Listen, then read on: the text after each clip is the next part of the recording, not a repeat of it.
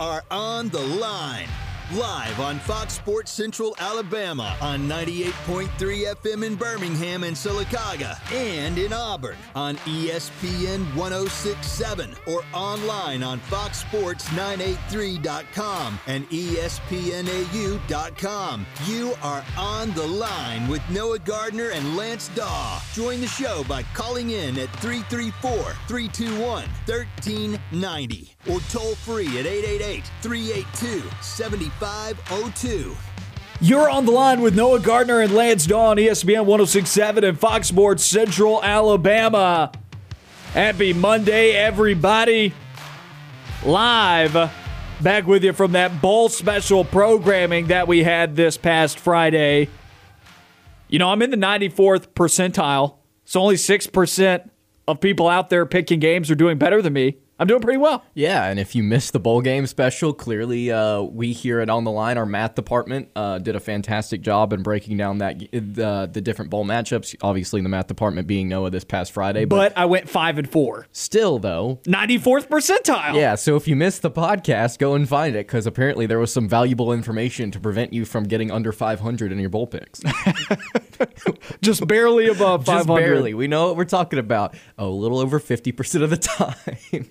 Number to call 334 321 1390. That'll put you through to us here on On the Line for the Monday edition. Anything you want to talk about? We're not going to talk bowl games right here with you just yet. Of course, Tulsa and Old Dominion are playing right now on ESPN. 608 left of that first quarter in the Myrtle Beach Bowl. Tulsa and Old Dominion tied at seven if you are doing bowl picks and maybe you're interested in this game for whatever reason, I'll try and keep you updated throughout the show. But the big news to open up with on today's edition of On the Line is Bo Nix announcing his decision to transfer to Oregon. What a flip of the United States map to go from Auburn, Alabama to the Pacific Northwest in Eugene, Oregon. What do you think of this move? Bo Nix headed to Pac 12 foe Oregon. Well, if you can beat them, join them, right? And that's obviously the the uh, the the uh, classic saying: if you can beat the beat a team, proceed to join them three years later.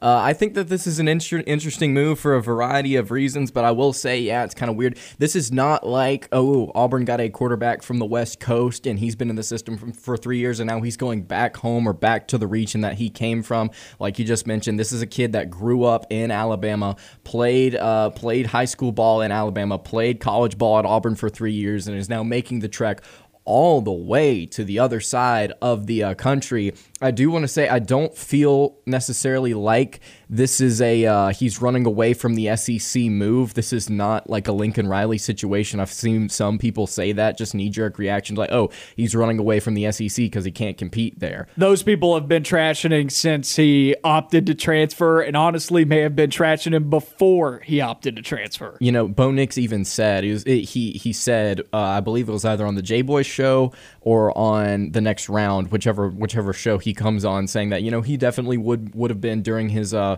recruiting process in the transfer portal would have been open to uh to going to an SEC school so that he was in talks or in conversation with Lane Kiffin uh, potentially going to Ole Miss still staying in the SEC West. He said that would have been a fun challenge for him. So it's not like he's opposed to playing SEC football. I mean heck he's been in been in the game for 3 years now. Uh, if he was that opposed to playing SEC ball he probably would have gotten out a little bit earlier. But it's an interesting move from a scheme perspective from the talent that Oregon's bringing back what they are bringing in. Georgia is their opening opponent next year. The Think about who their head coach is. Dan Lanning, the defensive coordinator, uh, that that was or was the defensive coordinator at Georgia. I mean, there's so many different storylines surrounding this Oregon program right now, and Bo Nix is just one of them. But I think to to answer your question, what do I think of, of, of the move? Like from a scheme perspective, just it's just an overhead. I think it is going to be a good fit, and also you look at the way the Pac-12 operates. I mean, they're not putting out SEC caliber defenses year in and year out consistently. And I mean, you look at, at Oregon's schedule outside of Georgia. This is like playing Arkansas's defense on a week to week basis. If Bo Nix, if his goal was to continue on his NFL dream, right? If it was to if it was to elevate himself to a level where NFL scouts would respect his game and he would be getting some more national attention, I think Oregon is a good place for him to land because I think he is going to be able to put up not gaudy numbers, but I think he's going to be able to put up, put up numbers against these Pac-12 defenses and then also I feel like and I don't necessarily think this was uh, you you never saw Nix complain about this. You never saw I don't think it, a, a lot of people like truly complain about this, but I feel like the Bryan Harsin offense was sort of limiting Bo Nix's ability to to use his legs. Obviously, coming out of high school, he was a dual threat guy. It's not going to be like that in Eugene. Exactly. Very athletic. We've seen Anthony Brown this season transfer from Boston College, play uh, QB for the Ducks. He's been able to use his legs quite a bit, actually, especially in key moments. So I think Nix is going to be able to utilize that. He's going to be able to really flesh out the parts of his game that this new regime in Auburn was trying to not necessarily limit, but t- try and hone in, in a different direction to benefit the style of offense that they wanted to implement. So I think that Oregon's going to be able to allow him to play not necessarily freely, but to play his brand of, ba- of football. Almost said basketball. I almost said I almost said ball, and then I wanted to say football, and I was like football. this is a wrinkle that I don't think is being talked about enough, if it hasn't been talked about at all. Defensive coordinator Dan Lanning of Georgia, now head coach Dan Lanning at Oregon on the other side of the Deep South's oldest rivalry, there was enough respect from someone who coached against Bo Nix this year on the other side of the football to say, I want this guy to be my quarterback. His first quarterback at his new job, the first time ever he's been a head coach.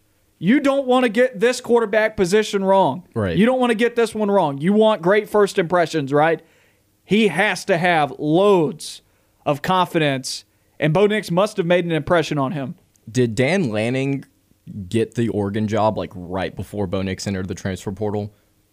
Was, was yes. That, was that the timeline? Because as we mentioned, I believe last week, Bo Nix had a do not contact tag apparently on oh, with his uh, 27 24/7 Sports uh, transfer portal announcement. Whenever 24 7 Sports made that official, it's like there's a do not contact tag, meaning he probably already knew where he was going to go. Don't under- necessarily understand how that works if he said, Yeah, Lane Kiffin and I were talking. But anyway, it, it's, uh, it's apparent that he had an idea of where he wanted to go. And it's interesting that Oregon and Dan Lanning were able to make that move so quickly. And to your point, saying, Dan, as Dan Lanning, you do not want to mess this quarterback situation up. What better situation to put yourself in than to go get a three-year starter in the SEC West to start out things with your uh, with your tenure in the Pac-12? I think also think it shows how much respect Dan Lanning had for the guy. He yeah. coached against him. He was the defensive coordinator of. Granted, I think Auburn's Georgia's biggest rival. I really do. He was the defensive coordinator of one of the biggest rivalries in college football. He was he was against Bo Nix. Yep. I think that says a lot that he was like, I want to go get this guy. I've coached against him. I know what he can do. I want him to be my team's quarterback. Even though he he is of the defensive side of the football, that that's respect to me. Yeah, I would agree with that. I would agree with that. And I, I will say, after the way that Dan Lanning's defense uh, ate the Auburn offense alive over the past two seasons, I mean, it feels interesting, it, it, or it is interesting that. So that Dan, tells me there's something there on yeah, film that he likes. That Lanning felt the need to go after him after beating him three or three years, right? Or or the the past two years. I'm not sure how long Dan Lanning's been at Georgia as the DC, but still, I think that to your point, it's interesting. It's not weird. It's interesting that you beat a kid and you still see enough talent in him to where it's like I'm at this new job with uh with and I need some stability. Let me go get this three year starter in the SEC. I think there's three something years. there. Yeah. He has been the defensive coordinator in the Auburn Georgia rivalry for the entirety of Bo Nix's career. He started in 2019 and he was at Georgia in 2018. So he has seen the entire run of Bo Nix at Auburn, and he has been the defensive coordinator in that rivalry game for Georgia against Bo Nix. That tells me that there's a lot of respect there. Yeah, I would agree. And then also, I mean, I feel like Dan Lanning, as the DC, has gotten a better idea of what Bo Nix wants to do as the uh, as the years have gone on. So in 2019, Bo Nix 30 of 50, 245 yards. Last season in 2020, uh, 21 of 40 for 177 yards. And let me pull up the stat line from this year's game.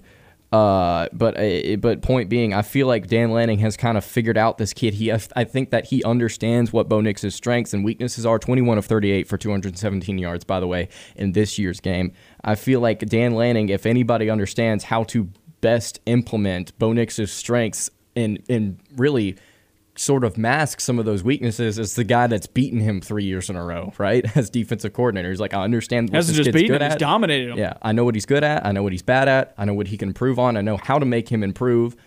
Let's bring him in. In the Pac 12, which, by the way, if you ask yourself, why would any quarterback want to transfer to the Pac 12? This is a tweet from Chris Marler earlier. Only three Pac 12 teams ranked in the top 25 in total defense this year, and nine of the 12 teams ranked 50th or worse nationally. The SEC, on the other hand, had seven teams ranked inside the top 50, including five teams ranked in the top 25. 10 Pac 12 teams ranked 35th or worse nationally in scoring defense and none of them were in the top 20. So all of that statistical jargon to say Like I said, on a week to week basis, it's like playing Arkansas's defense. exactly there were not the the, the Or worse. The Pac-12 does not know how to play sound defense like the SEC. So it's going to be a, I think it's going going to be a nice transition for Dan Lanning and Bo Nix.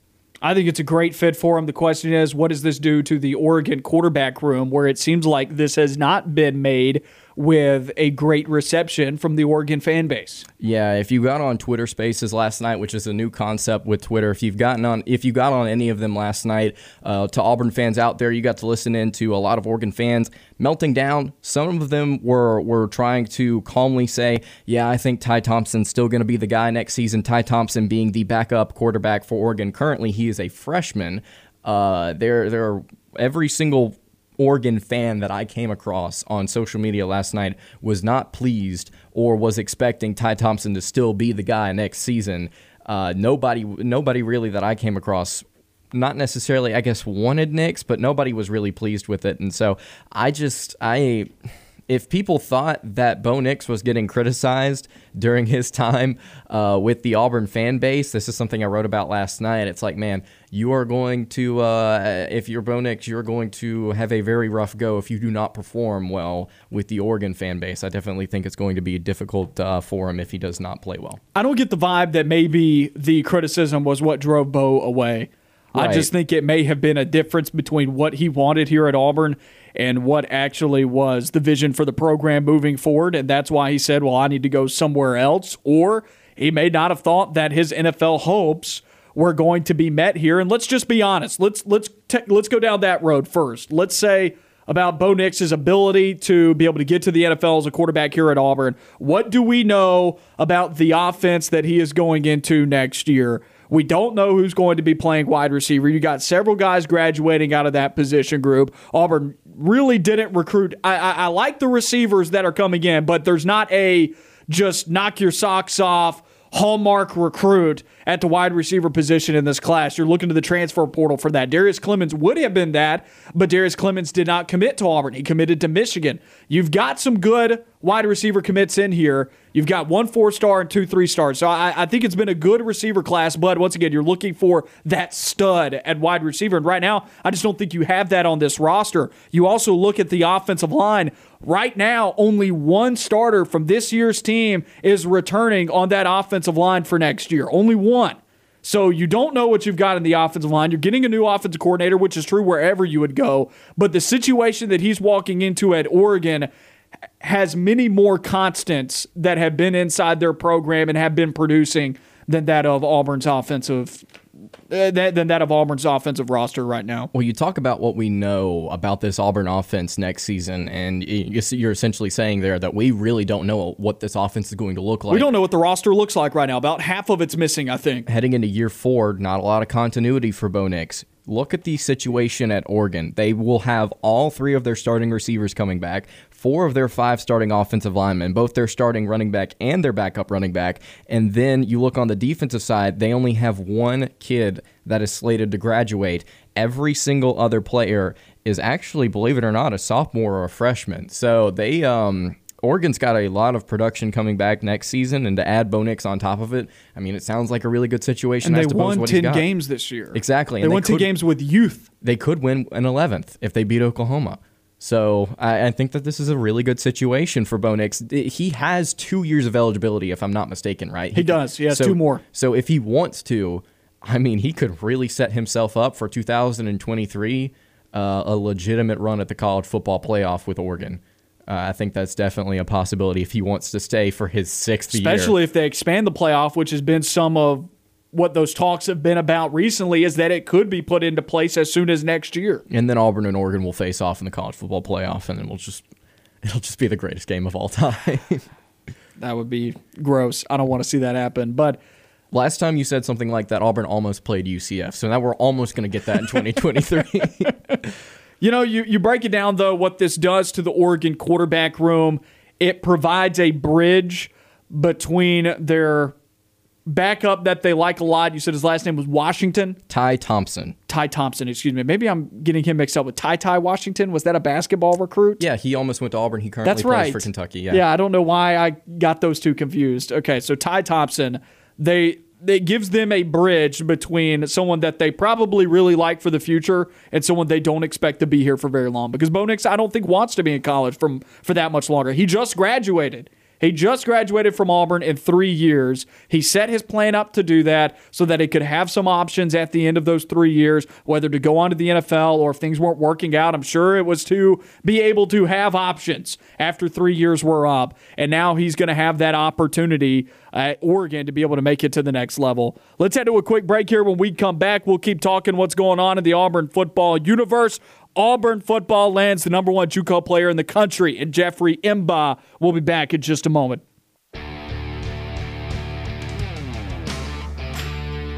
Monday edition of On the Line, Noah Gardner and Lance Dawe with you. Number to call 334 321 1390. That'll put you through to us here on the Monday edition of On the Line. A lot of great stuff coming up on the show today. We're going to tell you who our winners and losers are of National Signing Day. But before we get there, let's head to the phone lines 334 321 1390. Inspector's with us. Spector, how's it going? Pretty good. How you guys? Doing real well. How was your weekend? All right, pretty good. There you uh, go. I want to I want to ask you something before you change subjects on Bo Nix. Go for it. Uh, I'm I'm assuming that he took that job on the West Coast because of uh, the DC at Georgia being the head coach. You know, and I think that you know I was saying earlier in the last segment that that that's a lot of respect because Dan Lanning has been the defensive coordinator in this rivalry for Georgia over the last three seasons. So he has coached against Bo Nix each of the games in this rivalry, and he's got the better of Bo easily. Um, and so I think that there's a lot of respect there, not only between Oregon's head coach in Dan Lanning, but also he has been with the new OC, Kenny Dillingham, and I think that's who you're mentioning too. So there's a lot of respect there, I think, between that staff and Bo. Yeah, uh, Lanning, Lanning knows that uh, Bo's uh, Achilles heel is an offensive line. Outside of that, Bo Nix is Bo Nix. So, uh, what kind of offensive line does does uh, Oregon have coming back? Well, we were talking about that before we went to break. They're going to be returning four uh, of their five starting offensive linemen. Uh, three of them will be seniors, and the right tackle will be a junior. They are losing George Moore, uh, the senior left tackle. He could return though, because technically he's got a COVID year, but I doubt that he's going to. And Oregon consistently has one of the best O lines of the Pac-12 year in and year out. Yeah, I expect Bo to really shine it going out there. That might have been a lot, having a lot to deal with. That uh, West Coast offense, West Coast schemes, and I don't know how that's going to work out for him, but uh, but I wish him the best, and um, looking forward to see what he does next year. Does he still have two years of eligibility? He does. Yeah, so this works out for him pretty good. He may come back for his final year to just boost that uh, NFL stock up. That's right. I, I think when you look at it, I, I honestly don't think he's going to be there for that long. I think this is probably it for him. I think he wants to go and play in the league. I think he's going to have a good enough year this year to where his draft stock should be in a good enough place to where he can go pro. Yeah. Okay, guys. I'll talk to you later then. Appreciate it, Spector. That was Spectre on the line with us. If you want to call in, 334 321 1390. I don't expect him to be there for long. They've got to like Ty Thompson. Seems like Oregon fans really like him. You were talking to me about his recruiting history during the break. This seems like the bridge quarterback. Thompson may not be ready. And on top of that, Dan Lanning may not want to start a guy with no experience this year.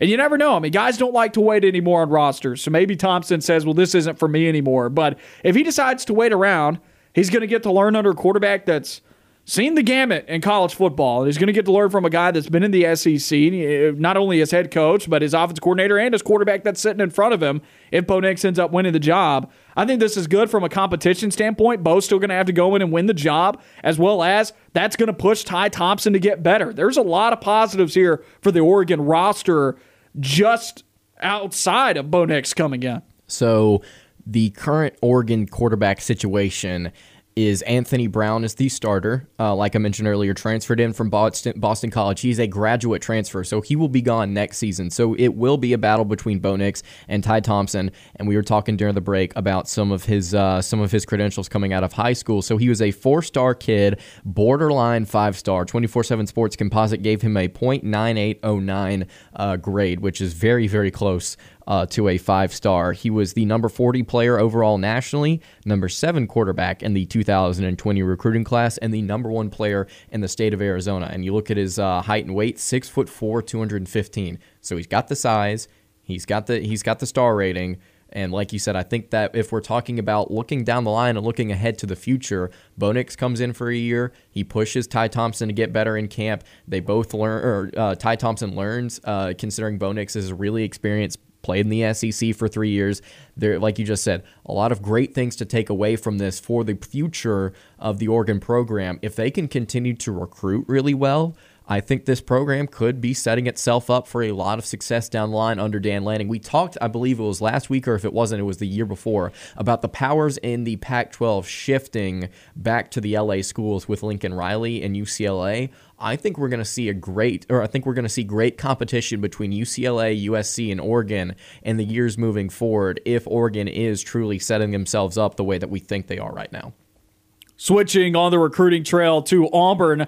Auburn lands the number one JUCO player in the country, and Jeffrey M'ba, six foot six, 305 pounds, out of Independence Community College, as well as France. Auburn bringing in a, a massive recruit not just in size, but also in ranking at number one defensive lineman, number one nationally in the JUCO ranks. He chose Auburn over Miami, Tennessee, among some other schools.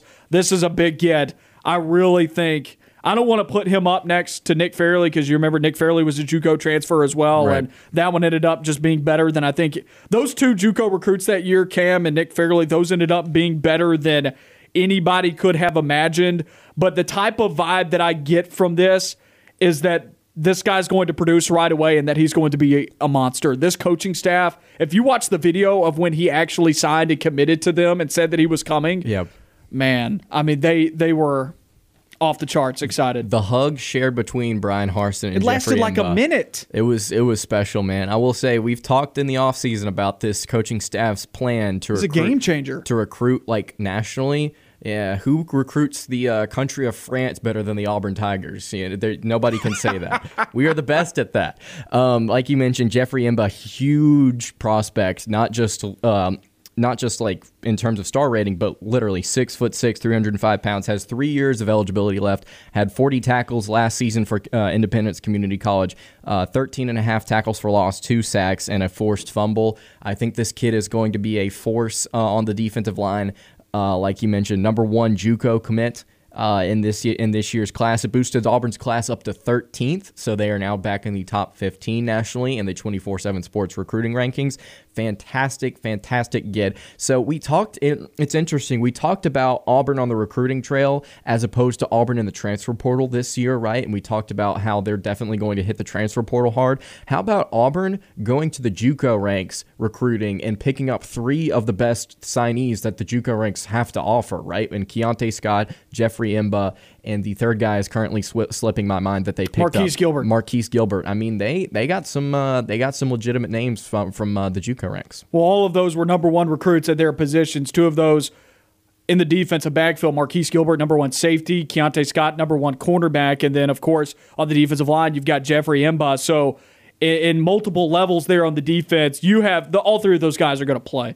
They have a real opportunity to play right away and contribute and do big things for Auburn. I think the JUCO ranks now are oftentimes forgotten about because of the role that the transfer portal is playing, and you'd like to go and get a D1 player that's in the transfer portal. But let's don't forget, there's still really good JUCO players out there that take that next step while they're in the JUCO ranks, and Auburn should know something about that. There's been quite a few good JUCO players to come through the doors and enter into Auburn's program and really change things around for them. This is a big get for Auburn, and I think it can – this was what I was waiting for on the defensive line, and I had a good feeling that M'ba was going to choose Auburn. Uh, I'm sure many people were, you know, hearing rumors about all that uh, throughout the week last week around signing day. I had a really good feeling that M'ba was going to choose Auburn, and I was waiting for some type of stud to show up on that defensive line. I was waiting for that. And that was what I thought was one of the things missing in this recruiting class. That just changed.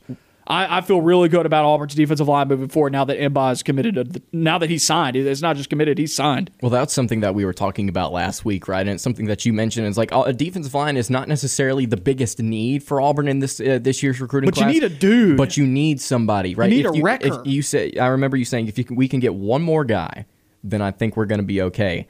And how about four-star Jeffrey M'ba? I mean, that's that's a pretty good uh, signee. Uh, it's a pretty good pickup. Now, I think a lot of attention, both on the recruiting trail before the final signing period and in the transfer portal. I think Auburn has to prioritize offensive linemen and getting a receiver. Would, wouldn't you agree?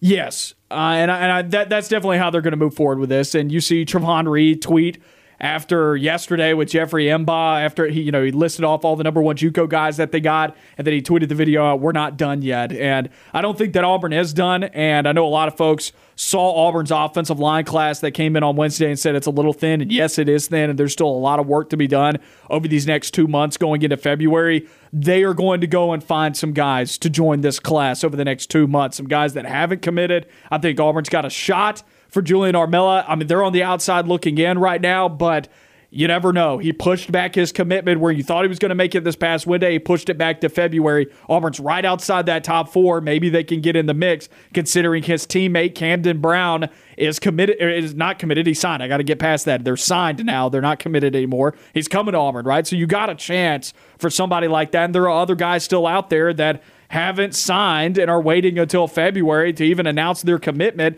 as well as the transfer portal is, beco- is going to become laden with players left and right after this bowl season. Guys looking for one more year. Auburn's going to go and find offensive linemen. They know that that is what they have to fix moving forward. Folks should be really happy about Auburn's recruiting. The question about this team was will they be able to recruit? The question about the staff was will they be able to recruit? And they got you to number 13 nationally and sixth in the SEC. And there's really not a whole lot separating them from fourth in the SEC between Kentucky and Missouri in front of them. Auburn has proven that they can recruit. Give them some time to get those offensive linemen. I'm sure they'll get them through the doors. Four star Braden Joyner, interior offensive lineman, announcing his commitment today. Just got a crystal ball for Auburn. There we go. More of On the Line when we come back. Stay on the line. More of the show when we come back. 33 minutes into the Monday edition of On the Line. Jeffrey M'ba, number one JUCO player in the country, headed to the Auburn Tigers. France to Independence Community College to Auburn. And this is a guy that I think changes things up front for Auburn. I've been saying all season long, you've got some good players up front. As a whole, they did really well at stopping the run this year. Auburn's defensive line did. Their front seven forced a lot of negative plays. There's a reason why, for a large part of this season, Auburn was top five in the country at tackles for loss per game. They were great at disrupting the running game, but they were not great at getting home all season long from the pass rush. They were missing a dude up front in the front seven that could mess things up all across the board.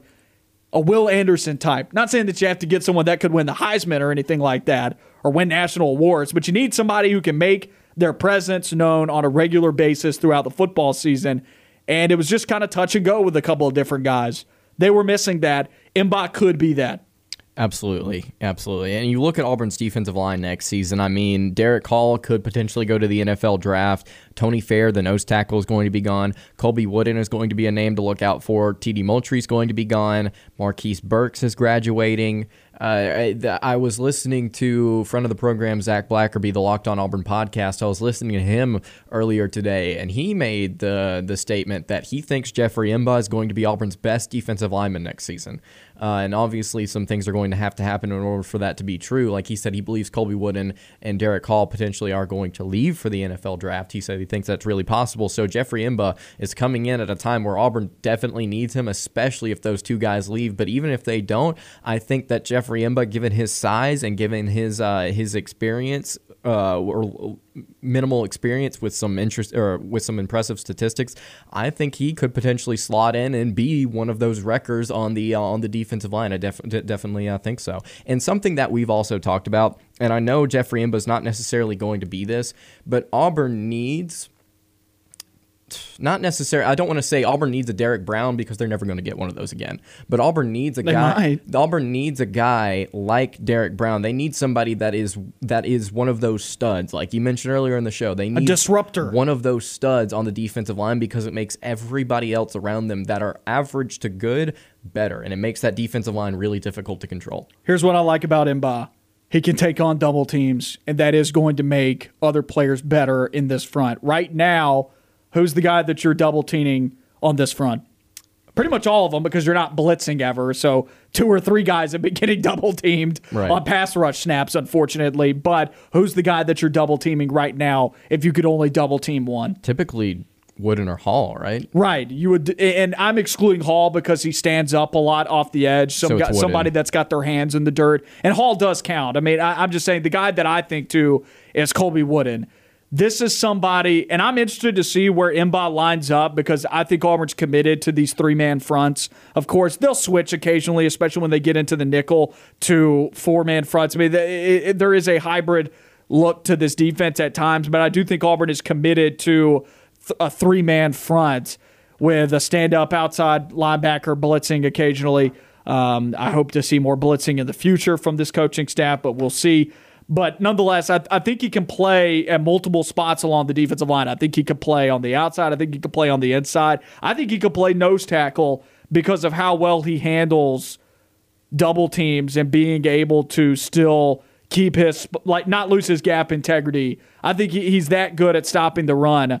If there's one thing where you can look at multiple scouting reports on him, if you can watch film on him, you're like, okay, maybe he's not like the quickest getting to the quarterback. So, like, you still need someone like a Derick Hall to come back or a Colby Wooden to come back to improve their pass rushing prowess. Like that still needs to occur in this Auburn defensive line. But what M'ba offers you is another one of those disruptors that you have to put your attention on. And so now with with this added reinforcement to your numbers up front, it makes it harder to manage Auburn's defensive line, which might free you up for some one-on-ones in other places. And I think if Auburn can get more one-on-ones, they'll have a sh- they'll have a chance to get to the quarterback easier. And I also think that you know, you, given his size, he's going to be able to plug some gaps, right? And like you just said, that is going to leave guys like Colby Wood. That's what open, he's good at right now, right? But also, you've seen his ability to get into the backfield 13 and a half tackles for loss and two sacks, right? So I think there's a little bit of versatility there. You've got that size as well.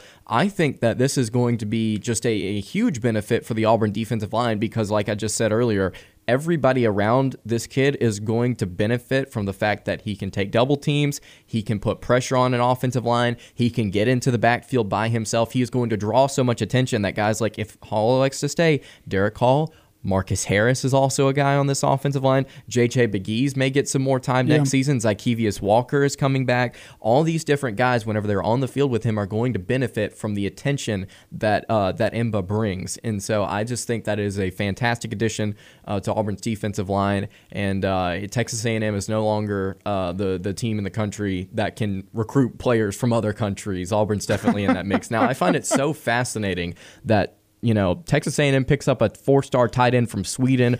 Auburn's getting kids that are from France, and Jeffrey M'ba, by the way, made the announcement on on uh, French television, I believe. He did. It was really cool stuff. So uh, I think again, this is a fantastic addition for Auburn. It's going to make everybody else uh, around M'ba better, I believe. lifts Auburn's recruiting class to 13th nationally, sixth in the SEC.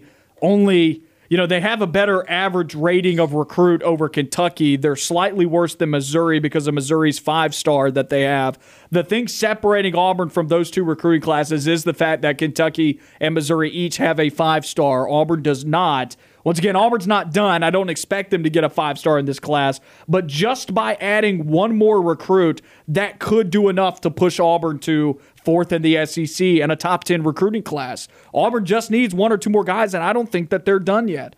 And of course, other teams aren't done either, but if you look at all of the squads in front of Auburn right now in recruiting rankings, they all have like 20 plus recruits signed. Right. Auburn doesn't. Auburn has 19 in this class right now. And once again, I go back to I think there are a couple more players that Auburn wants to go and get even more than just like I, I, don't even think they're all transfers. I think that they are actually guys that are they want to come in as you know they want high school seniors. They don't want they do want to go and get some guys in the transfer portal. Of course, they need guys in the transfer portal, but I think that they do still want some high school seniors in this class and I, I just don't, I don't think they're done yet. There's a chance that Auburn gets into the top ten. I think. I agree. I think you do have to ask yourself the question. You know, how many more commitments is Kentucky going to get? How many more commitments is Michigan going to get at 23? I definitely think that Auburn is going to to make a push here if they do pick up a couple more guys down the road. Although I will say Missouri with 16 commitments, uh, there's will, still more damage to be done. There's still more damage to be done for Missouri, but I also I think you have to ask the question: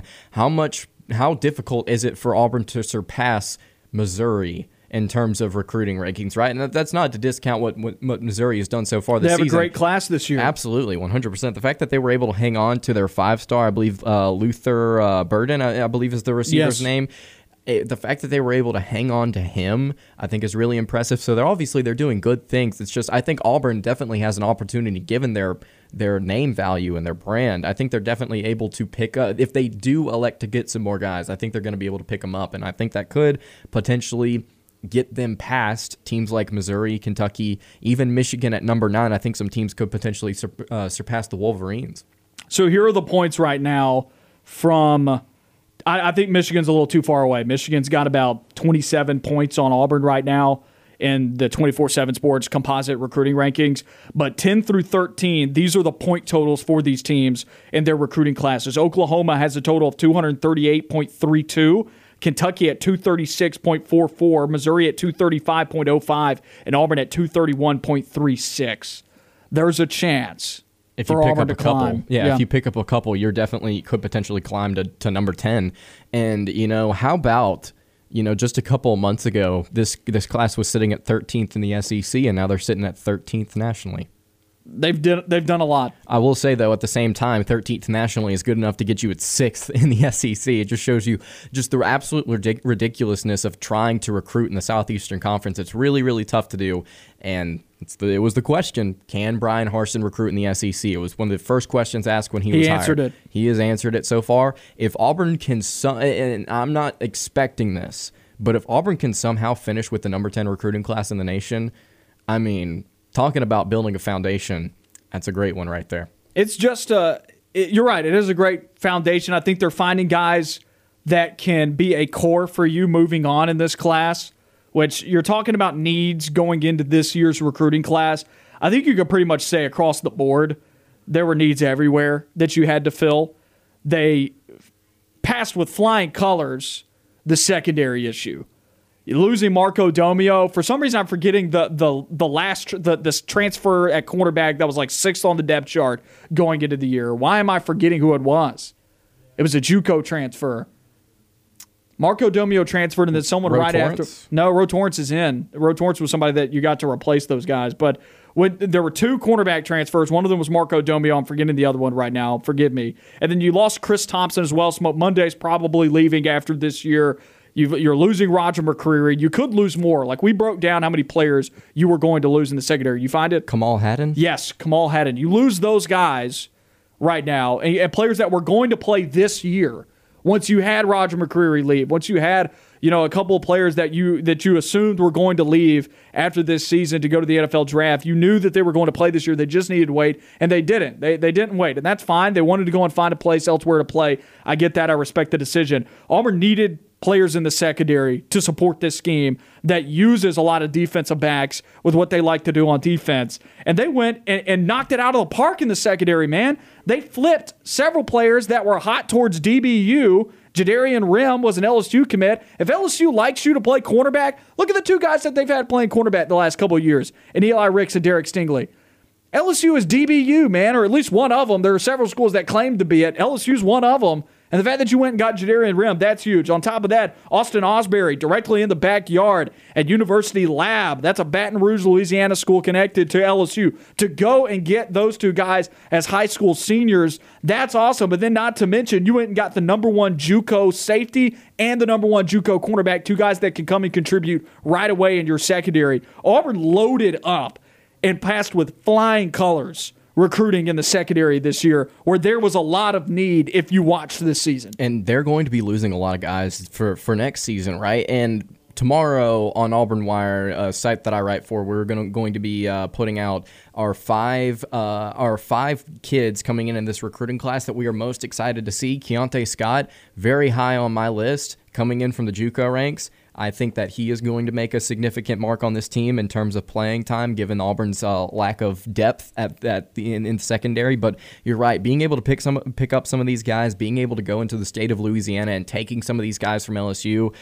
I mean, again, uh, Auburn's proving that they know how to recruit. And by the way, I don't think we've really talked about this a lot. I absolutely love the way that they have produced these videos promoting these oh, signings yeah. with the NFL draft stuff and all that, all the different things going on. And they even did one for M'ba. Like I don't know if they pre-recorded that the day that they did it, knowing that he was going to commit, uh, or in case he committed. Um, it, eh, but but man, I mean, really good stuff from the out of the Auburn program right now in terms of recruiting. I want to add to another need that they had. We'll switch to the offensive side of the football. You wanted a core of skill position players, mm-hmm. including quarterback. You wanted a core there that you could move forward with because you knew Bo Nix had a limited time left here inside the program. Whether you knew he was going to transfer or not, you knew that there wasn't much eligibility left there for Bo, that he was going to try and take off for the NFL relatively soon. So you needed a quarterback. You you know that Tank Bigsby's going into his junior season. This is probably his last year at Auburn. So you needed a running back. You talk about the youth that you had at wide receiver, you pretty much had to reconstruct the receiver room in the image of what you were looking for in this offense because the guys that Gus Malzahn recruited for his system are not the same types of receivers that Bryan Harsin is looking for. Just look at the fact at how many guys have transferred out of that room already, and then the fact that some guys haven't even played, haven't even been touching the field. So you might even see more transfers out of the receiver room as we go through spring and the rest of, and the rest of this bowl season and whatnot after Auburn plays their bowl game on December 28th. So, how did Auburn respond to that? They responded with those skill position players by finding a core. They go out and get Holden Geriner, who they're extremely excited about at the quarterback position, and you should be as well. They went and got their running back of the future in Damari Alston, who looks a lot like Tank Bigsby. Will he will he be as good as Tank? Look, that's a high bar to clear, but he's still a very good running back, four star, number 314 player in the country. He plays like Tank. There's a lot to like there about Damari Alston. And then the volume of receivers that they got. I don't think that they're finished with this receiver class because I think they're going to try and go out and get a transfer to complete this. So they are missing a stud in this receiver room. I think they're missing one commit at the wide receiver room to fully fix this need. But the volume of the players that they brought in and the types of players that they brought in at wide receiver, in addition to the tight end position with Micah Riley Ducker, who is going to play like a skill position, they got they got their core of offensive players moving forward to fit what they want to do offensively. And I think these positions are positions that you would like to see higher rankings at because you got three three stars at wide receiver or two three stars at wide receiver. You got a low four star in Damari Alston. You know, Holden Geriner was a three star when he committed. You'd like to see these elevate over the years coming, but you know that this coaching staff really likes what they found in these offensive in this offensive core moving forward. Absolutely, yeah. And I'm going through right now just to look at see some of Auburn's options in terms of recruits. Uh, and there's not there's not a whole lot of options uh, in terms of uh, in terms of receivers that they could recruit. Uh, they're definitely going to have to either dip into the uh, into the transfer portal or they're going to have to dip back into the uh, the JUCO ranks to see if they can find this uh, this next receiver potentially. But still, I mean, the job that Auburn has done up until this point has been phenomenal. Can they get some more offensive linemen? I think is more important. That's the only need left that they did not answer. You could get a receiver right. That would be great offensive line right now is the is the last priority for this team, and it is really really important because you the uh, to in order to compete in the SEC. Every coach and their mother has said this before. You got to be able to have good offensive linemen. You got to be able to have good defensive linemen. It all starts in the trenches. So great job from, from Auburn so far, getting up to 13th nationally. We were talking just a couple months ago. If Auburn could get top 20, top 25, that would be good. Um, they have uh, certainly answered the bell. If they can get a couple O linemen, I think they're going to be absolutely fantastic. Let's head to a quick break here. When we come back, Auburn finally announced the hiring of Austin Davis. What do we like about it? What do we dislike about it? That's all coming up here on On the Line. You know, on Friday I said the Myrtle Beach Bowl may be the worst bowl game of bowl season two ugliest bowl teams played each other this year. Two six and six squads, Old Dominion, Tulsa. I'm waiting to see how this flag resolves, but right now Tulsa up 14 to 10. I say it's ugly because these two quarterback rooms, after that interception right there, one to one touchdown to interception ratios on the season, right? On the season, both quarterback rooms. Unless Tulsa has thrown a touchdown pass now, they have. That's right. That broke. Excuse me. So Tulsa's just slightly above a one to one TD to interception ratio. But you know we got a good one in the Myrtle Beach Bowl, fourteen to ten, Tulsa late in the second. Hayden Wolff right now for uh, Old Dominion, thirteen of eighteen for only eighty-four yards, and then uh, Davis Brin, eight of twelve for one hundred and fifty-seven yards for Tulsa. So they aren't uh, they are, haven't done anything necessarily backbreaking for their teams, but I mean, ugh. it's just not not very uh, not very explosive offense uh, that that we're uh, witnessing right now. Did they just get hit with an unsportsmanlike conduct penalty on an interception in a bowl game? Get out of here with that, man. Not a fan. Don't turn into the no fun league. Gosh, they did. They did. Uh, they did uh, retain possession though, right? Tulsa did. They did. All right, sweet. Well, let's take it up 21 to 10 because you and I both picked Tulsa in this matchup, right? We did. I'm trying to stay in the 94th percentile in Romania. Right. Well, hopefully they're able to get a score here and they're able to uh, control things from here on out because I don't see Old Dominion with their with their 4.5 yards per attempt coming back in this one. Auburn officially announces the hiring of offensive coordinator Austin Davis, quarterbacks coach turned OC from the Seattle Seahawks. A lot of rave reviews from some top names in football, not just college football, but football. Russell Wilson, Pete Carroll had glowing things to say about Austin Davis. We're going to talk about this throughout the show, but before we get out of here on hour number one, what do you dislike about this hire? We'll tell you what we like about it in hour number two. What is something that you dislike about this hire, if there is anything? I think the lack of experience, honestly, I think is the, is the thing that I would point to. He's not been coaching for a very long time. He's been with Seattle for literally only three years. He's not had the had the ability to coach different quarterbacks. Really, his his primary focus has been Russell Wilson. He's not really had to coach anybody else.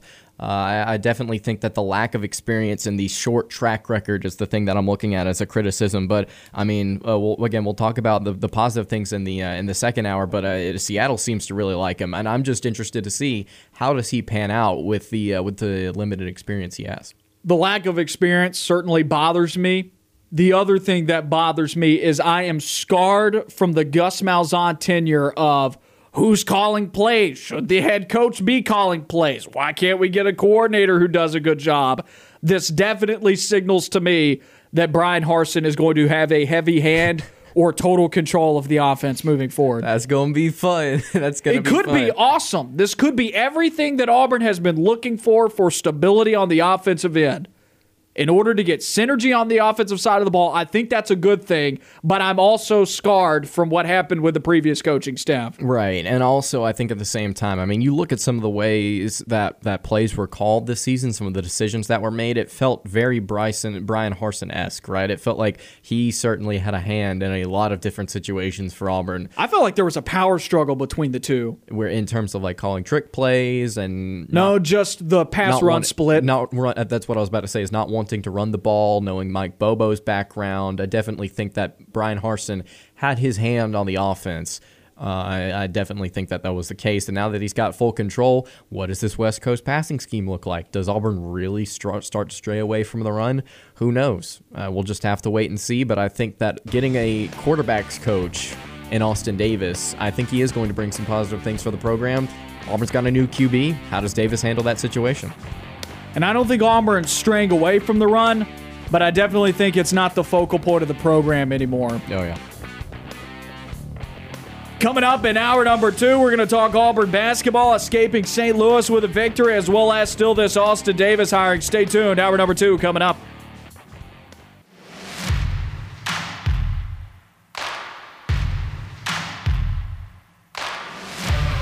You are on the line Live on Fox Sports Central Alabama on 98.3 FM in Birmingham and Sylacauga and in Auburn on ESPN 1067 or online on foxsports983.com and espnau.com. You are on the line with Noah Gardner and Lance Dawe. Join the show by calling in at 334 321 1390 or toll free at 888 382 7502. Hour number two of On the Line. Noah Gardner and Lance Dawe with you on ESPN 1067 at Fox Sports Central, Alabama. Number to call 334 321 1390. That'll put you through to us here on the Monday edition of On the Line. We'll have Jeremy Love Radio Alabama Sports coming up at 3:30 here in this hour number 2 as well as still talking things going on with Auburn football, Auburn basketball. We're going to start off hour number 2 with making headlines. Bo Nix announcing his decision to transfer to Oregon. Yeah, Bo Nix, uh, Bo Nix, I think, made a very good decision given the state of the uh, Oregon program, trying to uh, set themselves up for some long term success with new head coach Dan Lanning, the former uh, Georgia defensive coordinator. I think uh, Oregon has done some really good things in terms of their coordinator hires. Kenny Dillingham, obviously Auburn's coordinator uh, in 2019, was at Florida State there for a little bit. Now Georgia's, or excuse me, Oregon's OC, Bo Nix getting to reunite with him. Uh, I definitely think that they've set themselves up with Bo Nix to hold things over while their backup Ty Thompson, who we talked about in the first hour, uh, Ty Thompson uh, gets ready to potentially take over as QB one in uh, seasons to come. Great scheme fit for Bo Nix. I think we could be hearing his name called in the NFL draft. I definitely think so, and this is something that we discussed earlier. Also, just talking about Bo Nix and his his running ability, it was it was limited uh, in his uh, in his third season on the plane. So in, in 2019, had 300, 313 rushing yards, and 200 or 2020 he had 388, and this past season for Auburn he only had 158 rushing yards. Now, surely had he played the entire season, that number probably would have gotten up to somewhere around 250 uh, 230 somewhere around there, but it was very evident this season uh, from an attempt standpoint. Only had 58 attempts as opposed to last year's 108 it's very clear that they were they were trying to get Nix to evolve into a pocket passing quarterback, and I just simply don't think that's what Nix is. He's got a very talented arm, but he does like to use his legs a little bit. He was obviously one of the best dual threat quarterbacks in the nation coming out of high school. There was a reason for that. He's got great athleticism. We've seen that. We've seen the mobility from him. We got to see it in the LSU game. Uh, but I definitely think that he's going to be able to kind of expand his role with the Oregon offense. We talked about this a lot in hour number one. If you missed any of it, go and find the podcast on Apple Podcasts, Google Podcasts, Spotify, Stitcher, and iHeartRadio. I think this is a really good move for Bo Nix. I think it also tells you a lot about what former Georgia defensive coordinator Dan Lanning, who coached against Bo Nix at each of the last three games of this rivalry, tells you a lot about the respect that he has for this quarterback to bring him to Oregon. Bo is going into a great situation in Eugene. Let's move to our second headline now. Auburn lands the number one JUCO recruit in the country, Jeffrey M'ba, to this recruiting class that is now boosted to number 13 nationally fantastic signee for the Auburn Tigers. We talked about this briefly in the first hour. If you if you can find the video on social media, go and find it. The the announcement from Jeffrey M'ba whenever Bryan Harsin found out that he was going to be that Jeffrey was going to be committing to the Tigers, the hug that Harsin and M'ba had was just absolutely phenomenal. And then Brad Bedell, I believe it was Brad Bedell, I might be mistaken. He was also there too. I mean, they were just hype. All three of them were just incredibly excited. I think he's going to be a fantastic signee. This is something that you pointed out earlier, just talking about Auburn needing a stud on the defensive line, and they've kind of lacked that over the past two seasons. Seasons it's feel it uh, feels like without Marlon Davidson and Derrick Brown, they need somebody of that caliber, that type of player. They need somebody to be that disruptor on the defensive line, so it can allow these other guys to really shine because I think once you put a guy like M'ba out there at six foot six, 305 pounds, he is going to draw so much attention. We talked about this earlier. He's going to draw so much attention. It's going to leave guys like De- uh, Colby Wooden and Derick Hall in one-on-one situations, and we know they can produce produce in one-on-one situations because we've seen them consistently get double teamed this season because they are so talented. So I think it's a fantastic move from Auburn. I think it's going it's going to be a fantastic addition for years to come. Three years of eligibility for this kid. Cannot wait to see him develop. I don't think he'll play on the outside ever at Auburn. I don't think that that's what his skill set is. I'm trying to figure out where he's going to play at Auburn. He could play nose tackle. Now, he is at 305 pounds. I wonder if he'll bulk up a little bit. If he bulks up a little bit, I think he can easily play nose tackle. But I also could see him playing 3 4 defensive end and eating up a ton of space right. in that gap. Wouldn't you agree that he's probably a better fit for a 4 3 scheme? Considering his size. And it's like, well, can you really line him up on the outside and let him rush the passer? And you can't really put him at nose tackle because you probably want a little bit more weight on him. I think he does probably play well in a 3 4 scheme as a DT, not an NT. And I, but still, I think if you do line him up at defensive end, you're you're asking what you're asking him to do essentially is eat up space and to, and to be a disruptor. 13 and a half tackles for loss in his time at Independence uh, Community College. So he knows how to get into the backfield. I think he's a 3 4 defensive end, not a 4 3 defensive end, meaning I don't think that he should line up outside of the tackle. I think he should line up inside the tackle, that sense, over yeah. that guard, a Colby Wooden type, except he's 30 pounds heavier than Colby Wooden. I think he could be Auburn's main disruptor in stopping the run. He's got great energy, a great motor. His get off the ball is good it's his want to right now, I think, when you watch the film, that is helping him get into the backfield so much.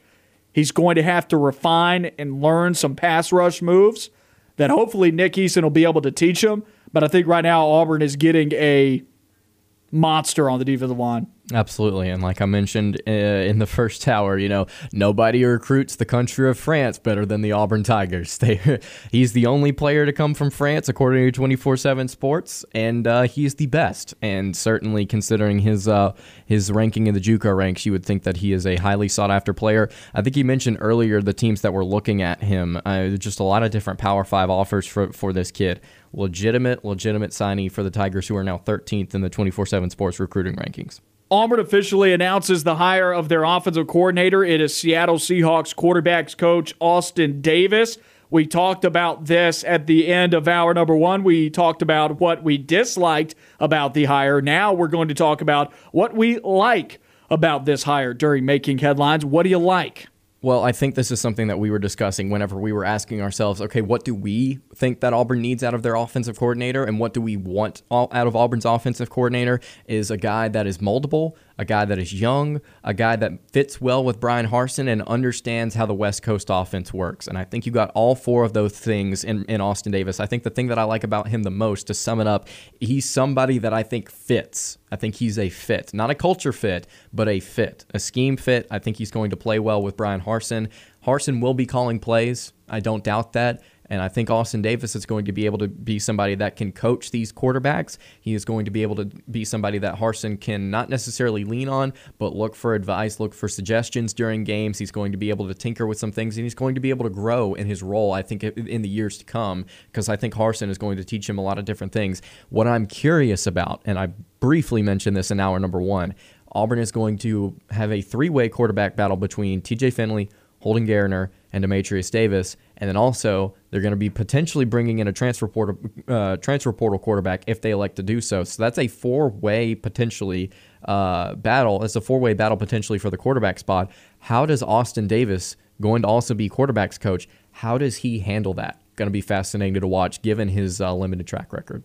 Here's something that I like about it. He's been working with Russell Wilson for the past three years, which I've made this point a couple of times in the last week or so in talking about Davis, is that Russell Wilson's 33, Austin Davis is 32. They came into the NFL at about the same time. They were quarterbacks at the same time in the NFL. One of them, obviously, not a quarterback anymore. If you can't do it, teach, right? I think he's been able to learn a lot from Russell Wilson. Russell Wilson's one of those guys that is really easy to coach because he already knows a lot about the game. It's more of working with Russell Wilson than coaching and teaching him. I think Austin Davis had a lot to learn from Russell Wilson. Absolutely. And I think Auburn's got a quarterback on their roster right now that definitely has the body type and the play style of Russell Wilson. So I'm not necessarily saying, oh, then Dematrius Davis is going to be the starter for the next three years. I just think that Austin Davis is going to come into this situation with some knowledge that Wilson gave him, and he's going to be able to implement it with Auburn's quarterbacks. But specifically, I think he's going to be able to work well with Dematrius Davis. Something else I like about this, he's been working with Pete Carroll. Yeah, and Pete Carroll definitely had some uh, high praise uh, for uh, for for Austin Davis. He said in a quote that actually Auburn made a graphic out of said Auburn uh, Austin is going to show that he is one of the bright young minds in the game. He's been able to transition from player to coach unlike anybody I've ever seen. It was just so smooth for him, and he's been thinking like a coach for a very long time. Obviously, because he was able to capture the role. Uh, Russell Wilson thinks the world of him. Uh, Shane Waldron thinks the world of him, and I do because he is really really good at what he does. He's going to be a great benefit to Auburn's program. Very high praise from uh, the Seattle Seahawks head coach. Pete Carroll knows a thing or two about quarterbacks. Look at his list of QBs that he had at USC. Look at what mm-hmm. he's done in the NFL with Russell Wilson. I can't think of the last time that Pete Carroll had a bad starting quarterback. I can't. Unless somebody got hurt. And the fact that he was he was comfortable with bringing on Austin Davis to be the guy that coached that position. I mean, Pete Carroll understands the position really well. So I think you're getting somebody who has a lot more experience than maybe three years suggests, which I understand that being something that folks dislike about it because why isn't Auburn going out there getting some home run hire at OC? The answer to that question, I don't think Auburn was looking for it. Yeah, Auburn with Bryan Harsin, it's definitely things are operating differently than I think a lot of Auburn fans are used used to uh, things to things operating. I think that uh, I think they're definitely going after what they want, what they need, more than what the fans want. Uh, I definitely think they're focusing more on okay, how does this best benefit us as a program? I don't care if it's Jeff Lebby. I don't care if it's uh, whoever. If Lane Kiffin was in the market, I think that Auburn would would consider their options and they would go with what best fits, not what best pleases everyone. And Bryan Harsin's uh, been very clear on that in the in the past. So I think that uh, I think it's an interesting hire. If Auburn trusts him, uh, then we'll just have to see what happens, especially with the quarterback battle coming up. Next headline here on Making Headlines, we're going to talk a little basketball. We'll break down the game in our upcoming segment, but Auburn and Alabama, new places in this week's AP men's basketball top 25. Alabama dropped a few spots to number 10 after losing in the week to Memphis and then barely beating Jacksonville State over the weekend on Saturday. Auburn escapes in St. Louis, moves up one spot to number 12 in this week's AP Top 25. Yeah, and Jeff Goodman still has Auburn at like number 19 and I've I've talked about Goodman before on this on this show. I just want to say, dude, dude has some hatred for Auburn, and then Jon Rothstein has Auburn at number nine in his ranking. So Auburn definitely has moved up there. It's clear to me. I feel like that you look at these five teams in the SEC: Arkansas, LSU, Kentucky. Auburn and Alabama, and you could throw Tennessee in there as well. So you could say six teams. I think Auburn and Alabama, when you watch them, I think they are the most complete out of those six teams, and it's going to be very fun to watch those two teams to play in the Iron Bowl of basketball in the coming weeks. Alabama certainly has cooled off. The Memphis game, they didn't play their best. I don't think they played poorly. Memphis played out of their minds. Alabama did not play well against Jacksonville State, and that's not some grand thing that people should try and overreact to or anything like that. This Alabama team is going to be a team of runs this year. They are going to be a streaky team this year. And it's by virtue of how they play the game of basketball. They shoot a lot of threes, they play out on the perimeter. If you don't get good, efficient guard play out of your backcourt with that style of play, you are going to have some games like you did this past weekend against Jacksonville State, and you're going to lose some head scratching games against teams like Memphis. People are wondering how do you go from beating Gonzaga and Houston to losing to Memphis? And the thing is, sure, Alabama beating Houston was a way to solidify that this team can be legit. And I think they are legit from a talent perspective, but I also think this team's floor has a chance to see them out of the NCAA tournament rather quickly. Yeah, I agree with that. I agree with that. I, I, definitely think that's a possibility. Talking about another SEC team, I want to get your thoughts. Arkansas completely dropped out of the top 25, gave, gave up 89 points, and a loss to 7 and 5 Hofstra. And it was at Arkansas. I laughed. I, I laughed. laughed. about it. I cried. I had a great time. Um, It was it was absolutely beautiful. Also, as a, as somebody that's now doing a Kentucky podcast, getting to see Kentucky just run over North Carolina, best win of the season so far for Kentucky. Yeah, and then Daimion Collins botched on back to back to back possessions of us can potentially getting to 100 points against North Carolina, uh, but no. It was also the second largest margin of victory for Kentucky in the series with North Carolina.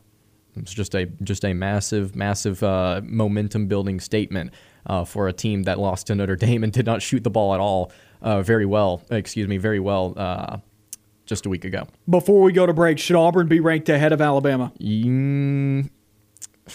Does two weeks ago and back to back over Gonzaga and Houston outweigh this past week? A close win over Jacksonville State and a double digit loss to Memphis. Uh, I don't have a strong opinion on this. I'm just asking the question. And college basketball rankings, disclaimer for folks out there, they don't matter. And they are only separated by two spots. And I don't think Auburn's strength of wins is that attractive either right there right now compared to especially Alabama. But I do think Auburn has been the more consistent team this year. I would say I would say probably not, given the fact that the win over Houston and the the win over Gonzaga was just so big. Uh, but but it, like you, I'm not incredibly strongly opinionated one way or another. If Auburn was ahead, I'd be like, great, look at Alabama, they stink, haha. If, I don't know why Michigan State's in front of Auburn. Yeah, that doesn't make sense to me. You watch them, by the way. I mean, they are just they're piecing it together. they are piecing it together the best they can. Which Michigan State's a good basketball team. I just think Auburn once again. You look at the records right now. A Auburn has lost one less game than Michigan State. And Michigan State had an undefeated start to the year through Battle for Atlantis and whatnot. So, I, I, you know, they obviously lost to Baylor in that championship game, but Michigan State had a good start. They've taken a loss since Battle for Atlantis, whereas Auburn has not. Auburn has put together what, like, is this six, seven wins in a row for Auburn now? I believe it's nine. Is it really? Nine? No, no, it's not nine. Excuse me. No, because Auburn was three and zero going right. into Battle for Atlantis. Yeah, so they were three and one, so they've won seven in a row because they're ten and one now. Seven, yes. Yeah, so I mean, like, I, I, I don't know. I think that there's something to be said for that. And once again, it's just one spot in the rankings, but I think Auburn is being it's being lowballed a little bit right now. Yeah, I would agree with that. And, and, I mean, you look at some of the wins they've gotten. I mean, they got a win over Loyola Chicago, Syracuse, UCF, St. Louis. Two of those teams are quad one. Two of those teams are quad, or three of those teams are quad one. Actually, all four of them may be quad one. Okay, excuse me. All of them are quad. One. You were just wins. eyeballing it. Yeah, I was just eyeballing it. I was just, I was just guessing because KenPom does this thing where it's just like some teams are A's, some teams are Bs, and it just doesn't really make sense. Like if it's a quad one team, put them in A. It's like eh, I don't, I don't get it. Anyway. Just go to net rankings, man. That'll tell you how many quad one wins. Man, screw the net rankings. I don't know what they're talking about either. I think they do by the end of the season. I think that it's actually been pretty good by the end of the year, but it's one of those things that yeah. people get mad about yes. throughout the year, like the college football playoff rankings. That's exactly because you don't have the entire picture, but is a snapshot of right now. That's exactly what I was about to say. Is that I think the net rankings obviously I think are more they they lean more st- stats heavy. They lean more computer heavy in, in different things uh, in different things like that. But people either way, both over the CFP and the net rankings, get very frustrated the, at the beginning of the season. Just let it play out; it'll work itself out. Let's head to a quick break here. When we come back, we're going to be talking National Signing Day recap, winners and losers. Back on On the Line, Lance Dawe, Noah Gardner here with you on ESPN 1067 and Fox Sports Central Alabama. Talking earlier in the show about Jeffrey M'ba, the number one rated player in the JUCO 2022, or at the JUCO level uh, in the 2022 uh, recruiting class. Talking about how Auburn is currently now 13th in the 24 7 sports recruiting rankings. Wanted to talk now about some winners and losers from early signing day. I think there are some very clear winners and then some teams that you would have expected to make a little bit of a push and they did not. Noah, do you want to start with winners or do you want to start with losers for the 2022 early signing period? Let's do winners. All right. So one of the winners that I, I have, I think that a lot of people are, are looking at them as a winner. Texas A&M. Oh yeah. Texas A&M got They the, won the whole thing. they won the whole darn thing. Uh, Texas A&M currently ranked the uh, number one class in the uh, 2022 uh, recruiting class. They picked up five five stars, and I believe they are incredibly close to to breaking Alabama's record that they set for like average ranking of a recruit uh, just a year or so What ago. if I told you that Texas A&M had 100% crystal ball on two more players inside the top 10 nationally? are you what? yep. Wow. Number five overall player, Harold Perkins, linebacker out of Cypress, Texas. And then five star defensive lineman, Shemar Stewart out of Opelika, Florida. Not no not Opelika. Yeah. Um uh, They're in the running for more players than just those two. They're, they're expecting like five or six more guys that could sign. What they're in the running for four star safety, number 36 player in the country, Jacoby Matthews.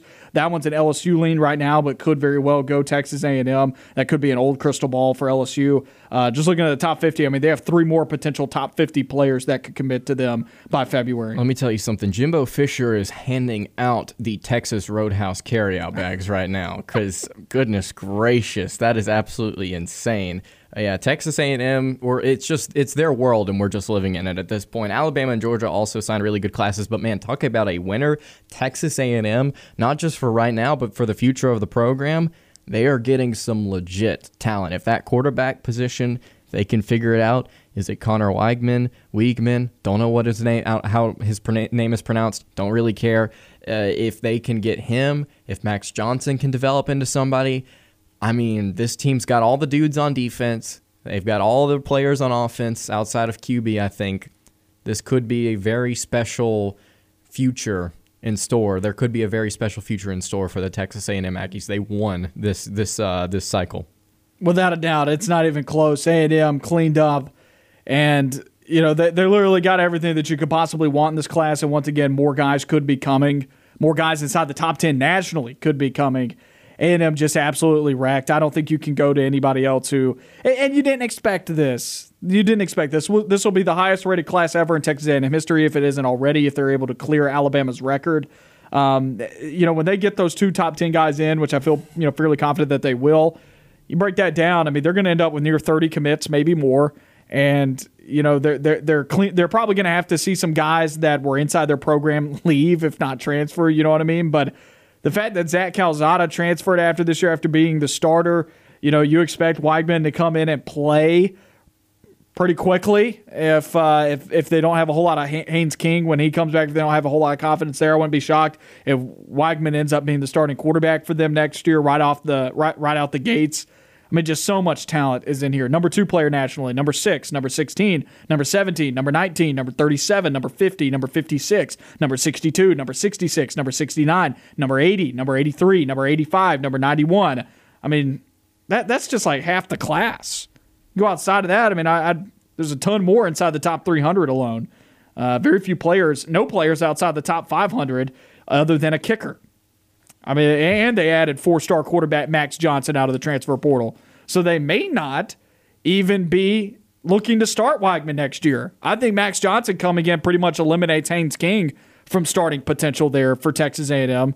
And then you break down the fact that you've got a five star on the roster. There's going to be quite the quarterback competition in College Station. But regardless, we know it's going to be an upgrade from this year. And A&M went eight and four and beat Auburn and Alabama with a fairly young roster this year after all of the talent that they had from two years ago left. Next year's A&M team is going to be a problem. Absolutely, and then I think just years to come, Yeah. you just say just put a twenty, and then put it just a just, The just next a- three or four years, A and M is going to be Yeah. a problem. For the next- maybe even beyond that. yeah for the next few years, I think A and M is going to be a legitimate issue. this this Jimbo Fisher has found a way, in my opinion, where I, I thought after two years ago, Kellen Mond's junior season going into last year, obviously he went nine and one last year, but still couldn't quite get over the hump. I think you looked at A and M two years ago after 2019, and you thought, man, is Jimbo Fisher like? Is he going to be on the hot seat relatively soon? He's clearly not producing at the caliber that A and M fans wanted. It's clear to me that it just took a little bit of time for him to build on where Kevin Sumlin left this team. This is going to be th- this is an interesting this is an interesting development moving forward is where A&M plays in the power struggle of all this because they're setting with with recruiting classes like this and they can do this on a regular basis there's no reason why these guys can't be at the same caliber as Alabama was for the last decade. Now with that being said uh, we're, we're going to learn a lot about how Nick Saban and his staff was not only with the fact that they were able to go through coaching turnover so often but also the ability to develop talent on a regular basis. We're going to learn a lot about A&M versus, you know, that coaching staff versus what Alabama was doing because Georgia's recruited like this for the last 3 or 4 years and they haven't done anything with it. Will A will A&M do something with it's the question. That's the question. You got another winner? Uh, I think Auburn definitely should be a winner compared to where they were sitting at so far on the outside looking in. I know a lot of people have been applauding Ole Miss for the climb that they had to get inside the top 25, but still they only have four four stars to 13 three stars. Auburn being able to flip guys from LSU and put LSU in a really tough position. Brian Kelly should be able to recoup out of it. I don't know how he's going to be. There's not a lot of recruits left out there, so I don't know how LSU is going to be able to, you know, climb much from where they're at at 19. So Auburn really kind of, they really kind of disrupted that LSU recruiting class that had some momentum going into, uh, you know, the the later stages of of this regular season, and then Auburn flipped all their players, and now they've got only 13 commits. Uh, Auburn also outdid Tennessee, who's got one more commit than they do, and you expect Auburn to sign some more guys moving forward, which may put them above Kentucky and Missouri. You could be looking at Auburn as fourth in the SEC this year. So I think Auburn's definitely a winner in this recruiting cycle. Auburn's a winner, and then North Carolina, the number Yeah. eight uh, team in the the 2022 recruiting cycle. Over the past four years, their average class was 19th. They have definitely done some great things, picked up two five star kids in the process. Nine four stars as well, so 11 of their 17 are blue chippers. They're 91.7 average recruiting ranking. The only teams that are beating that right now, those teams are inside the top five, top four actually. So, just saying, North Carolina did a really great job too. Let's head to a quick break here on On the Line. When we come back, we got Jeremy Law of Radio Alabama Sports.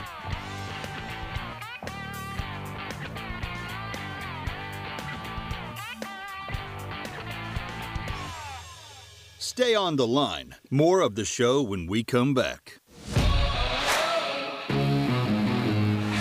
Back on On the Line, we got about 30 minutes left in the show until the drive with Bill Cameron and Dan Pack from 4 to 6 p.m. on ESPN 1067 and Fox Sports Central Alabama. And as promised here on the Monday edition of the show, we got Jeremy Law of Radio Alabama Sports.net with us. Jeremy, how's it going today, my man? What's up, guys? Hope y'all are having a great start to the week. And are you having a great start of the week after Alabama's recruiting class last week finished on a high note? Obviously, didn't win all of the recruiting rankings, finished at number two. But how you feeling about that Alabama class? Uh, well, they're, I mean, you say they didn't win, um, but they're going to finish with the, right now, what is the highest player average of all time at 90.9519. So uh, I think they got almost everybody they wanted. They lost Skinner uh, to Miami. That's kind of one of those, you know, you lose him if you don't go to Auburn, Georgia, or LSU or Florida. You, you, you know, it is what it is. You recruited maybe the second best wide receiver recruiting class of all time, only second to last year's wide receiver recruiting class. You filled your needs at running back because you just don't know how Jase and Roydell are going to be after tearing their ACL. You get your quarterback of the future in Ty Simpson, who is uh, very Bryce Young like. He's going to be a really good player. Uh, I think all the services had him at the uh, the number two quarterback, and they were flip flopping who was number one between uh, the Clemson commit and the A and M commit. But they answered the bell at tackle, receiver, Um, they landed some good defensive backs. Obviously, Eli Ricks he doesn't factor into uh, the the player average or kind of the overall rankings, but I mean, Alabama might have landed the best cornerback in all of college football on its roster. Uh, so I mean, yeah, they, they they cleaned it up. Listen, they got 15 of the top 101 players. Uh, that's pretty good. How do you perceive the power balance in the SEC moving forward with the top three classes being Texas A&M, Alabama, Georgia, and then the chasm between number three in the nation and then next up Kentucky of all teams, and then Missouri as well. The typical power brokers or the teams that are trying to compete with the top teams of the SEC. So the typical the typical power brokers are still at the top, but the the folks, the typical challengers, are not recruiting as well as they normally do. Yeah, I mean, if you look at LSU and and Florida, I mean, LSU's got 13 commits. They're at 19th overall. I mean, if they fill up their class, they're gonna they'll be in the top 10. Uh, Florida was like 80th or something. But yeah, I, I see what you're saying. There's a lot of it's a, it's a weird how coaches are handling ESD early signing day and the transfer portal now it, it, it's to ha- it's just weird to see how some schools are doing it and somehow and how some schools aren't because Ohio State they finish early signing day and they only have 18 commits.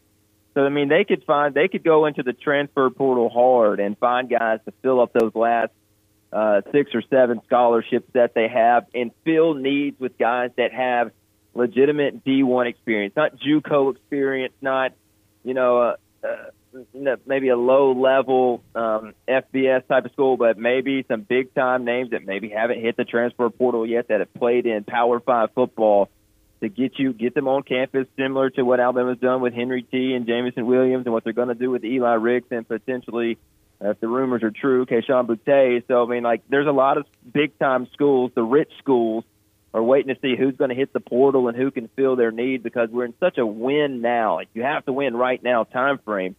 You sometimes you, it'd be better to go ahead and pull a Jameson Williams and run him out there, and if he gives you one great year and you make it to a national or a college football playoff, it's well worth it. So it's just weird to see how a lot of these schools have handled it. You know, Alabama, they're probably done unless they get Kayshon Boutte or Jahmyr Gibbs. Uh, but you know, the top three right there in the SEC, and really, I think it's the top three right now: Texas A&M, Alabama, Georgia, and then everyone else. And I think that's only going to get worse with NIL. You're going to factor Texas in there a lot too, and Ohio State, but it might be those five programs with the elite talent. I mean, guys, how many five stars are there? Like, I think there's 25 five stars. I mean, 17 of those I'm looking at, 15 of those are went to A&M, Alabama, Georgia, Ohio State. So um, the the big boys are raking in the big players, and it's kind of the leftovers for everybody else. You mentioned there talking about NIL and how it's affecting the sport and how these big programs that, that have that money are able to kind of get some of these recruits to come in because they are going to be able to eventually sign them to uh, to some very nice NIL deals. What are your thoughts on NIL and how it has changed college football and now something that even Jimbo Fisher said the other day? It's like you know NIL deals have been going on for a long time, but now they're just out in the open. How do you feel now that it is out in the open? How do you feel that it's uh, how do you feel about it changing the game? Well, what Texas is doing is not NIL. Going just because that that is there are fifty thousand dollars for an offensive lineman to eventually use their name, image, and likeness. That's a recruiting pitch. That's a salary. That's not that is not NIL. And I think that's really what Jimbo and Nick and Lane Kiffin and Dabo and all these people are talking about is that's not name, image, and likeness. That is a salary. That is this is how much we are going to pay you to come play this position uh, at our school, although we're not the one uh, paying it. Like Bo Nix landing his, you know, uh, some of his fast food deals. That's NIL. Having a guaranteed fifty grand as soon as you walk on campus at Texas is not NIL. So, but a lot of schools are going to play this dirty. This one, everybody's been recruiting, and all the players have been getting money under the table.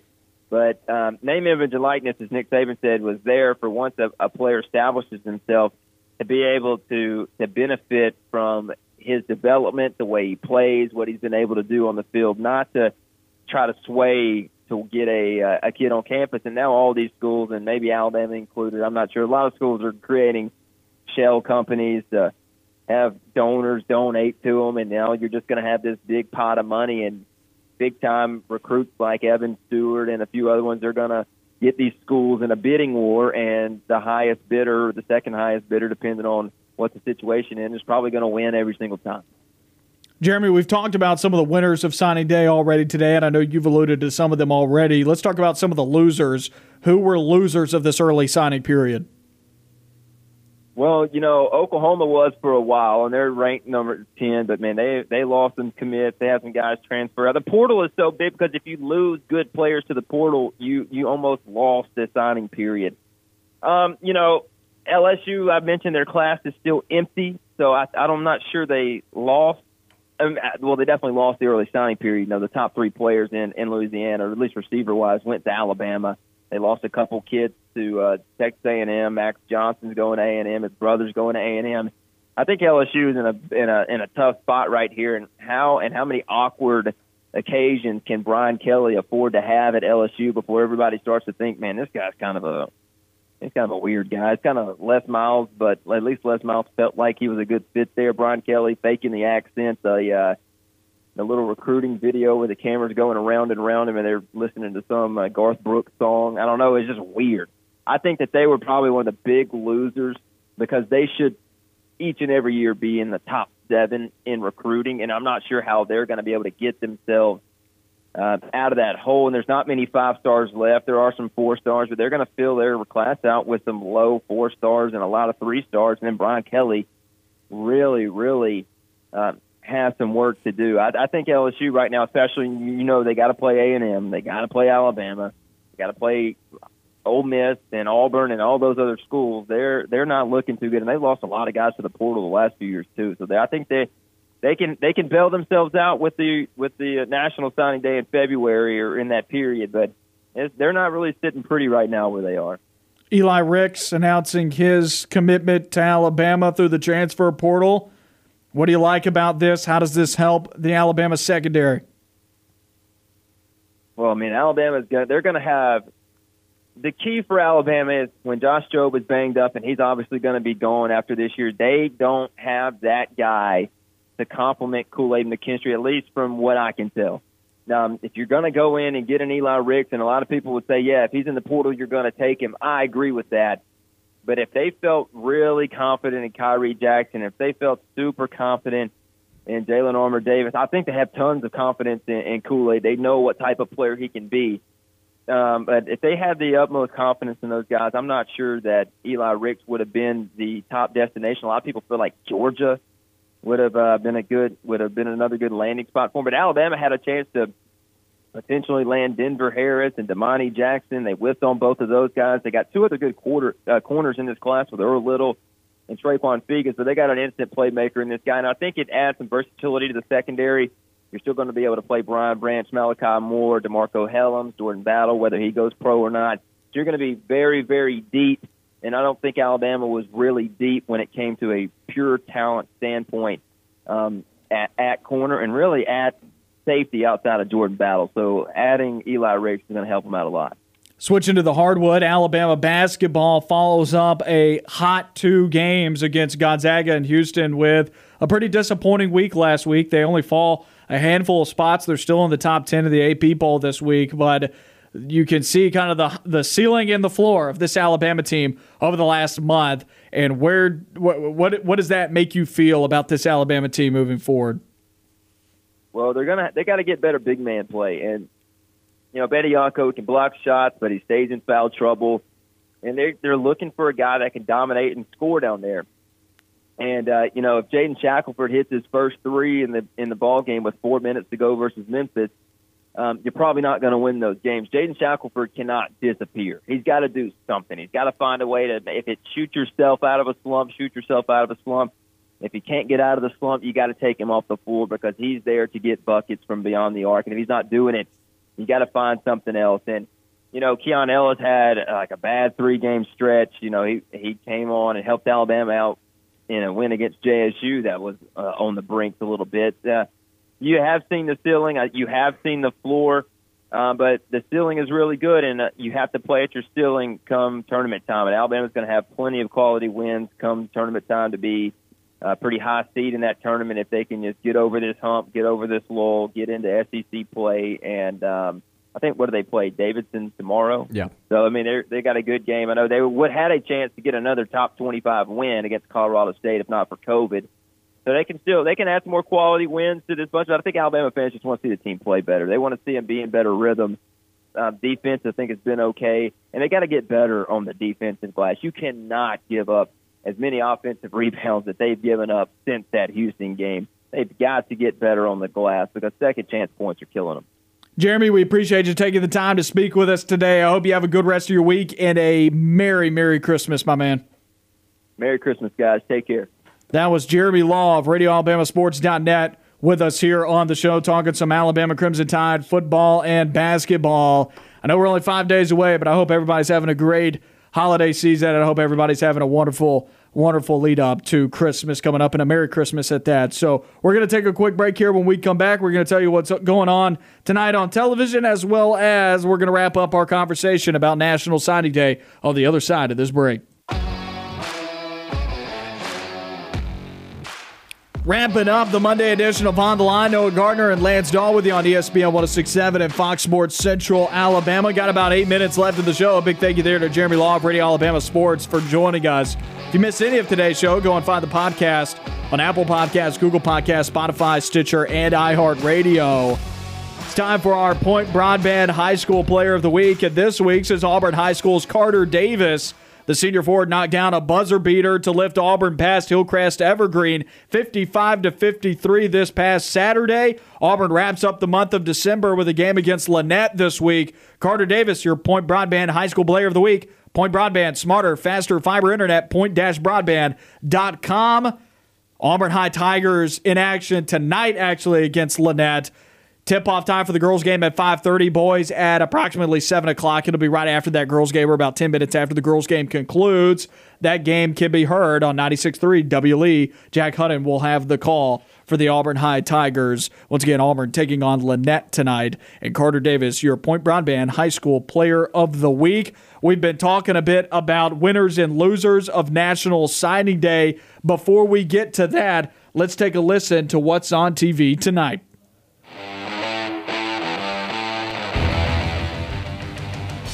The finale of Holiday Baking Championship is on Food Network tonight from 7 to 9 p.m. I'm serious. I've watched every single episode of this this entire season. It's phenomenal. The things that these people can do with food. Only five days away from Christmas. Let's look at the Christmas movie selections for tonight. Bill Murray stars in Scrooged on AMC at 7. The Santa Claus and the Santa Claus 2 are on back to back on Freeform starting at 520. In live sports, we have two NFL games on television tonight, actually starting at 4 p.m. Some teams really dealing with some losses due to COVID 19. The Raiders are at the Browns at 4 on NFL Network. Half of the Browns starters are out. At 7:15 p.m., it's Monday Night Football on ESPN with the Minnesota Vikings at the Chicago Bears. College basketball, Incarnate Word is at number 3 Purdue at 6 on Big 10 Network, and Western Michigan is at Notre Dame at 7 on ACC Network. That is what's on TV tonight. Lance, what have you been watching? I'll probably be watching Monday Night Football, if anything, honestly. And I'm going know, to the movies. you're going to be watching Spider Man. That's right. I've not. Okay, somehow I've managed to avoid all, all spoilers. I don't even know. Haven't even seen it yet? No, I've not even seen it yet, and I'm, I'm definitely looking forward to uh, doing so because I've had literally four different people text me and say it's the greatest Marvel movie they've ever seen, which is a very high bar to clear for me. 100%. Uh, so uh, I do. I will say though, Tom Holland, my favorite, uh, my favorite Spider-Man.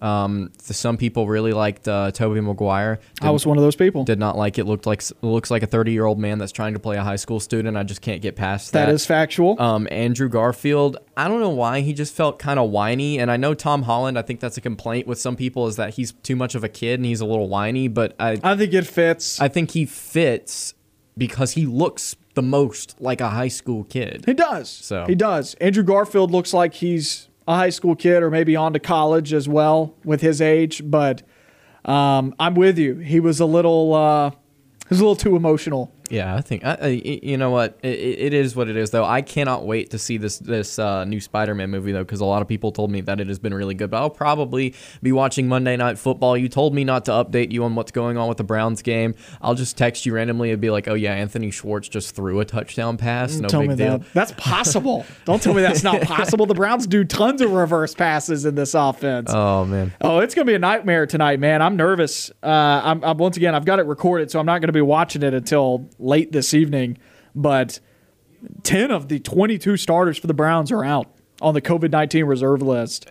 And this is just one of those unfortunate circumstances. It doesn't seem like these guys are dealing with symptoms or that, that they're that even that sick.